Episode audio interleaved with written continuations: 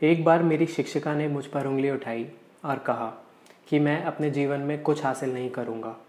और क्योंकि मैं केवल नौ साल का था, मेरे बचाव में मैंने कहा, जब हम किसी और पर उंगली उठाते हैं तो हम तीन उंगलियाँ अपनी तरफ़ ही इंगित करते हैं। ज़ाहिर सी बात है, ये सुनकर वह बहुत खुश नहीं थी। एक और सज़ा थी, जो सबसे अपमानताजनक थी, एक दस साल के लड़के के लिए। और वह थी कि जब उसको दो लड़कियों के बीच में बिठाया जाता था। यह मज़ेदार है कि एक लड़की को कभी भी दो लड़कों के बीच में नहीं बिठाया गया। वर्तमान समय में मैं एक इंजीनियरिंग कॉलेज में पढ़ाता हूँ और मैं देखता हूँ कि मेरे छात्र अलग अलग बैठते हैं। लड़के और लड़कियाँ अलग अलग और मैं पुरुष छात्रों के चेहरे को देखता हूँ और उनमें से कुछ की इच्छा है कि उनको दंडित किया जाए, जहाँ पे उनको दो लड़कियों के बीच में बिठाया जाए। इससे कम से कम उनके बीच में बात तो हो सकेगी। मैं आपको अपना संक्षिप्त परिचय दूँगा। मेरा नाम विनय मेनन है। मैं एक पूर्व सॉफ्टवेयर इंजीनियर हूँ। पूर्व इसीलिए क्योंकि अब हमारे रिश्ते में वो बात नहीं रही। मैं एक इंजीनियरिंग कॉलेज में अंग्रेज़ी पढ़ाता हूँ। मेरी कक्षा की अवधि को उस वर्ग के रूप में भी जाना जाता है, जिसे कोई भी गंभीरता से नहीं लेता।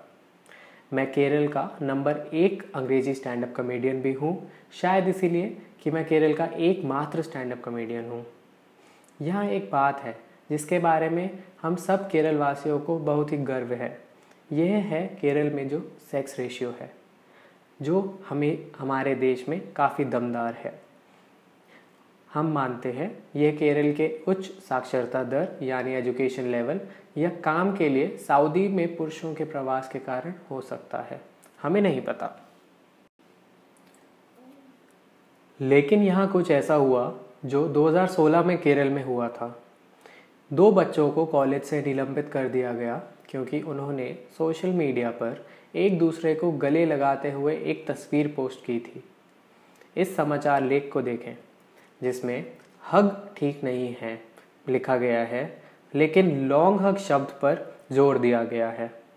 वह हमारी सीमा से थोड़ा बाहर है, और न केवल संस्था, बल्कि केरल उच्च न्यायालय ने भी इसका समर्थन किया। तो हम इस तरह के समाज कैसे बन गए? जहाँ हम सोचते हैं कि बातचीत करने वाले लड़के और लड़कियाँ सुरक्षित नहीं हैं। इसके लिए मुझे आपको कुछ साल पीछे ले जाना होगा और भारत के सबसे बड़े जुनून से, के बारे में बात करनी होगी। हाँ जी सेक्स इसीलिए मैं ये नहीं बोलूँगा कि अंग्रेज़ कैसे आए और हमारी संस्कृति को किस प्रकार उन्होंने नष्ट किया। मुझे नहीं लगता कि ये इतना सरल है। मैं एक व्यक्ति जॉर्नस गुटनबर्ग के बारे में बात करने जा रहा हूँ। और निश्चित रूप से हम सभी जानते हैं कि जॉनस गुटनबर्ग अपनी महान दाढ़ी के लिए प्रसिद्ध थे, लेकिन वे प्रिंटिंग प्रेस का आविष्कार करने के लिए भी प्रसिद्ध थे। प्रिंटिंग प्रेस एक बहुत ही महत्वपूर्ण आविष्कार था, क्योंकि इसके आने के बाद हम अपने विचारों को ज़्यादा तेज़ी से फैला सकते थे। प्रिंटिंग प्रेस के बाद आप हाथ से लिखने की बजाय अपने विचारों को सीधा प्रिंट कर सकते थे। इसके विपरीत, भारत में जिस तरह की संस्कृति हमारे पास थी, उस समय मौखिक वर्णन पर बहुत निर्भर करता था। संभवतः इंडियंस चीज़ों को लिखने की बजाय के लिए बहुत आलसी थे। इसलिए भारतों, भारतीयों ने प्रिंटिंग प्रेस को स्वीकार किया क्योंकि ये बेहतर था। अब भारत में आने वाले अधिकांश नए विचारों में इन दो सज्जनों का नाम ज़रूर शामिल होता था एंटोनियो लॉरेंट लबॉय और चार्ल्स डार्विन, जिन्हें हम सभी जानते हैं। वे पहले कुछ लोगों में से थे जिन्होंने चीज़ों को वर्गीकृत करना शुरू किया था। लेवॉइजर ने विभिन्न तत्वों को वर्गीकृत किया और डार्विन ने विभिन्न प्रजातियों को, और हमने वर्गीकृत करना शुरू कर दिया था। काला या गोरा अच्छा या बुरा, पुरुष या महिला, आदि। तो अब हम लोग कहाँ हैं? 2013 में यूजीसी विश्वविद्यालय अनुदान आयोग, ने लैंगिक संवेदनशीलता के लिए सक्षम दिशा निर्देश जारी किए और महिलाओं की सुरक्षा के लिए जहाँ उन्होंने एक विशेष पंक्ति का उल्लेख किया, जिसमें कहा गया था कि एक कॉलेज को संक्रमण काल में बच्चे की मदद करनी चाहिए ताकि वे स्वतंत्र हो सकें। लेकिन ज़्यादातर छात्रों को लगा कि ऐसा नहीं हो रहा है। वे ऐसा नहीं कर रहे थे। उसके लिए मैं एक अलग भाग शुरू करूँगा, जिसका नाम है अंतर। मैं बताऊँगा कि अंतर क्या है। तो ये मेरी कक्षा का एक पुनर्निर्माण है। मैं लगभग दो वर्षों से पढ़ा रहा हूँ और अधिकांश अवसरों पर यह मेरी कक्षा थी। दो अलग अलग समूह में बैठे बीस लड़कियाँ और बीस लड़कों की कल्पना करें। और ये कक्षा इन दो समूह के बीच में हमेशा एक चलने की जगह होती है। वह स्पेस जिसे मैं गैप कहता हूँ। ये बनाए रखा जाता है जिससे कि एक शिक्षक कक्षा में चल सकता है और सुनिश्चित कर सकता है कि कोई क्रॉस पॉलिनेशन ना हो। यह शारीरिक अंतर बाद में मानसिक अंतर में बदल जाता है। लोगों के बीच वही अच्छा या बुरा, काला या सफ़ेद, नीला और गुलाबी, यह हम हैं और यह वे हैं। यह अंतर हमारे समाज में बहुत अधिक है। यह सोशल मीडिया में दिखाई देता है। एक उदाहरण के रूप में मैं आपको एक व्यक्ति द्वारा एक विशेष टिप्पणी बताऊँगा, जो यह बताने का प्रयास कर रहा था कि एक लड़की को उचित रूप से कपड़े क्यों पहनने चाहिए। वह कहते हैं, क्योंकि पुरुषों की आँखें रेडिएशन का उत्पादन करती हैं, जो महिलाओं की त्वचा को नुकसान पहुँचा सकता है। यह केवल एक भौतिक अंतर और लिंग अंतर नहीं है। यह शिक्षित होने से, के साथ साथ सामान्य ज्ञान का अंतर है। लेकिन यह एकमात्र उदाहरण नहीं है। हर बार जब कोई लिंग की मुद्दों के बारे में बात करता है तो ज़्यादातर लोगों का दिमाग इसी बात की ओर जाता है कि केवल महिलाओं के मुद्दों की बात हो रही है। जैसे कि पुरुष जेंडर स्पेक्ट्रम का हिस्सा है ही नहीं। सबसे अच्छे उदाहरण में से एक, हमारी पीढ़ी का सबसे बड़ा एफ़ शब्द, और वह है फेमिनिज्म मुझे पसंद आया कि आप लोगों ने मेरे अंतिम वाक्य को सराहा दी।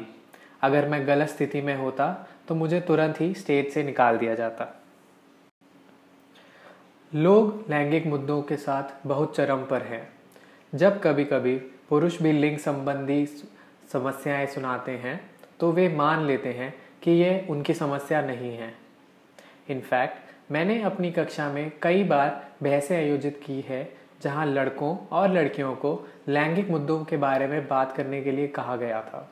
और वे दोनों एक दूसरे को समझाने की कोशिश करते रहते हैं कि उन्हें अगले पिछले से ज़्यादा अधिक समस्याएँ हैं।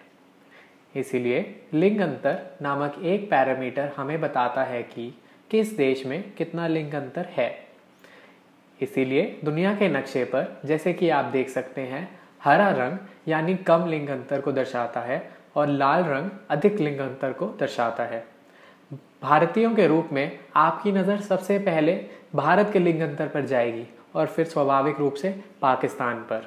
इसीलिए चूँकि पाकिस्तान का लिंग अंतर भारत भारत से कई गुना बेकार है, इसीलिए हम ये सोचेंगे कि ये सब ठीक है। तो इसी तरह के बहाने हम बनाते हैं। इसीलिए मैं इनमें से कुछ बहानों को चुनता हूँ ये वास्तविक चीज़ें हैं जो मुझे अलग अलग लोगों ने अलग अलग समय पर बताई गई थी। यह इस तरह है। लड़के और लड़कियाँ एक साथ नहीं बैठ सकते, क्योंकि यह एक व्याकुलता होगी, यानी डिस्ट्रैक्शन कॉज करेगा।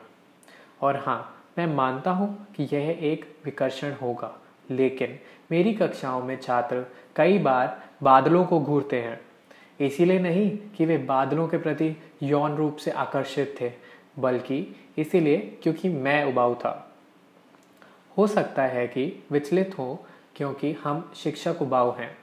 वे विपरीत लिंग के कारण वे विचलित नहीं होते हैं।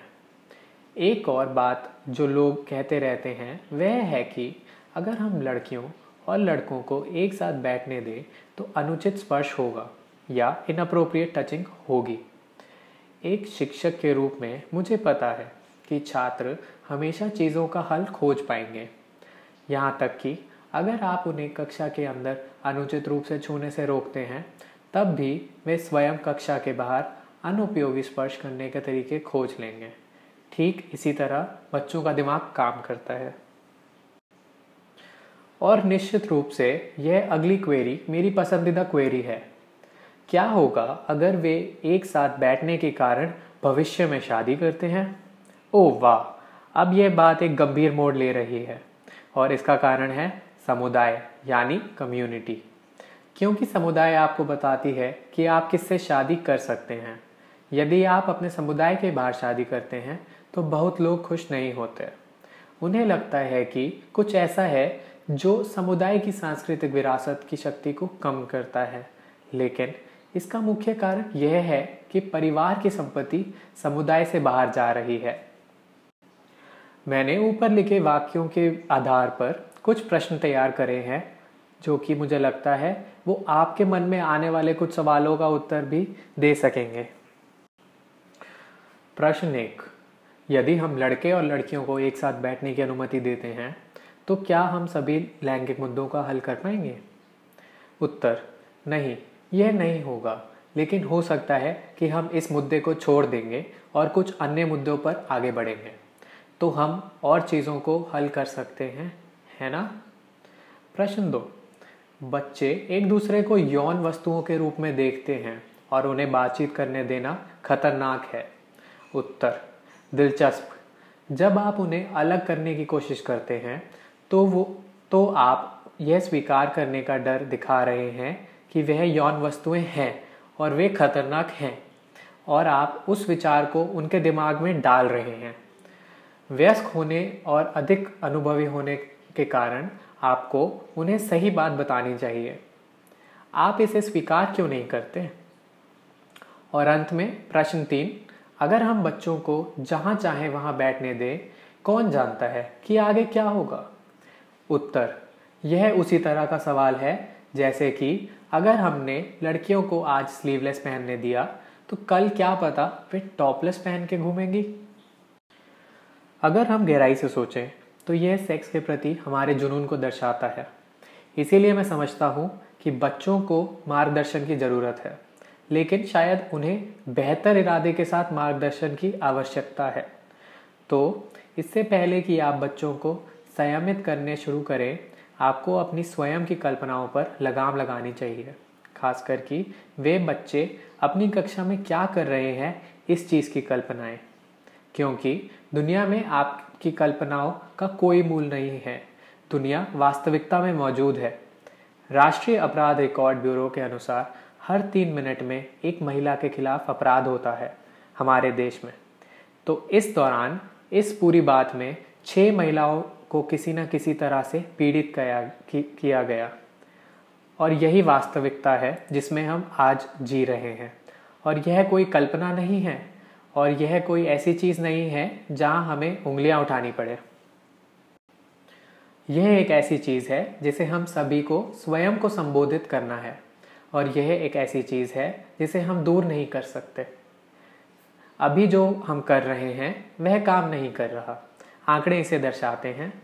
हमें लड़कों और लड़कियों को एक दूसरे को साथी इंसान के रूप में जानने की अनुमति देने की आवश्यकता है। और हमें विभिन्न चीज़ों को दोष देना बंद करने की आवश्यकता है। जैसे कि हम कहते हैं कि यह पश्चिम की वजह से भ्रष्ट है या ये मीडिया के कारण भ्रष्ट है। क्योंकि याद रखें, जब हम एक उंगली किसी की तरफ़ इशारा करते हैं तो हमारे पास तीन उंगलियाँ होती है जो सीधा हमारी ओर इशारा कर रही होती है। धन्यवाद।